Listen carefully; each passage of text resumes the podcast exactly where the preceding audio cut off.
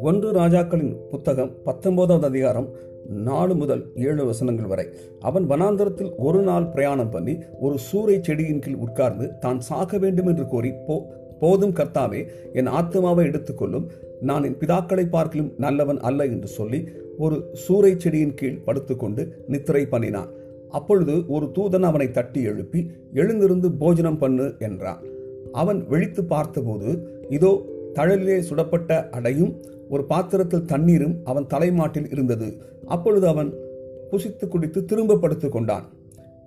கர்த்தருடைய தூரம் தூதன் இர- திரும்ப இரண்டாந்தரம் வந்து அவனை தட்டி எழுப்பி எழுந்திருந்து போஜனம் பண்ணு நீ பண்ண வேண்டிய பிரயாணம் வெகு தூரம் என்றான். இங்கே எளியா என்ற தீர்க்கதரிசி தேவனிடத்தில் என்ன ஒரு விண்ணப்பத்தை பண்ணுகிறார்?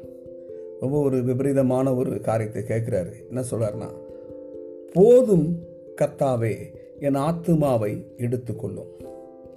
அதாவது நான் உயிரோடு வாழ்ந்தது போதும் என்று சொல்லி நான் சாக வேண்டும் என்று சொல்லி தேவனிடத்தில் விண்ணப்பத்தை வைக்கிறார். ஏனென்றால் வாழ்க்கையில் மிகவும் சோர்ந்து போனார். அவர் ஒரு ஒரு சாதாரணமான தீர்க்கதரிசி அல்ல. மிகவும் தைரியமான ஒரு தீர்க்கதரிசி. ஆகாபிடத்தில் சொன்னார் என்னுடைய வார்த்தையின்படி தான் மழை பெய்யும். மூணு வருஷத்துக்கு மழை பெய்யாதுன்னு வந்துட்டார். மூன்று ஆண்டுகளுக்கு பிறகு அவர் ஆகாபை சந்திக்கும் போது அவர் சொல்கிறாரு ஆதா ஆகாப் கேட்குறாரு இஸ்ரவேலை கலங்க பண்ணுகிறவன் நீ அல்லவா? என்று. நான் கிடையாது. நீயும் உன்னுடைய பிதாக்களும் தான் குடும்பத்தாரும் தான் இதெல்லாம் நீங்கள் இஸ்ரேவேலை கலங்க பண்ணு சொல்லி இதை சவாலாக பேசுகின்றார்.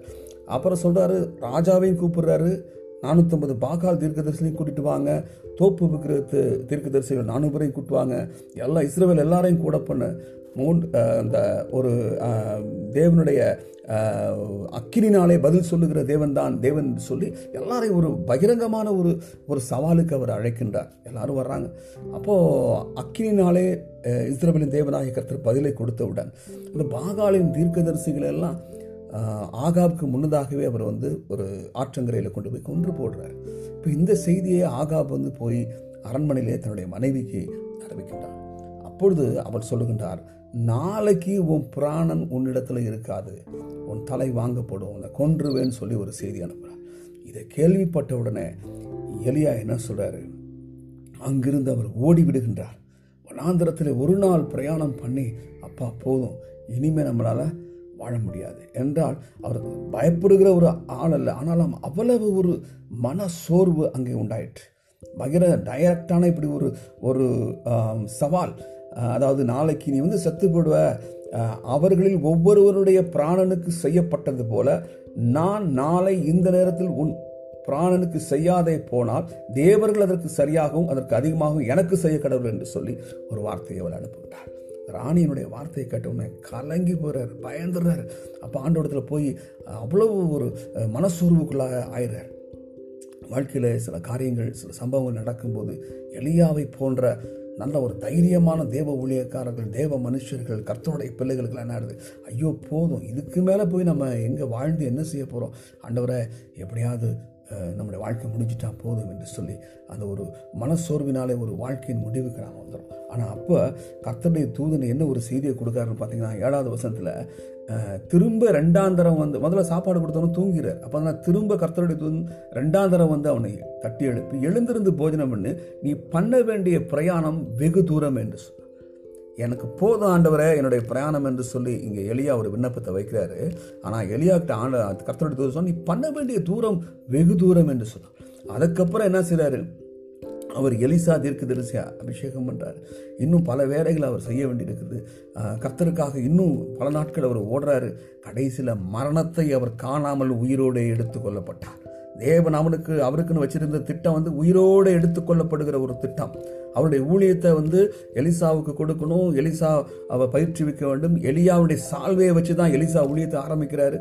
ஸோ அப்படித்தான் வந்து இதில் கூட பார்க்குறோம். யோவான் வந்து அங்கே பத்மோஸ் தீவில் போய் இருக்கும்போது அங்கே எல்லாம் முடிஞ்சிருச்சு. அப்படின்னு அவரை போய் அங்கே போட்டு பத்மோஸ் தீவில் போனாங்கன்னா அதுக்கப்புறம் உயிரோட திரும்ப முடியாது. அவங்க என்னன்னா அது மரமே இல்லாத ஒரு தீவு. அங்கே போகிறவர்கள் அந்த வெயிலே அவர்கள் உஷ்ணத்தில் இருப்பார்கள். அவர் மேலே ஒரு ஆட்டு தோல் ப ப- பச்சையான ஒரு தோலை போர்த்திருப்பாங்க. கவர் பண்ணியிருப்பாங்க கைகள்லாம் கட்டப்பட்டிருக்கும். அந்த தோல் அப்படியே வெயில் வரும்போது அப்படியே அது சுருங்கி சுருங்கி அவருடைய எலும்புகள் எல்லாம் நொறுக்க ஆரம்பிக்கும். அப்படியே அவர்கள் செத்து போவார்கள். சாப்பாடு கிடையாது தண்ணி கிடையாது.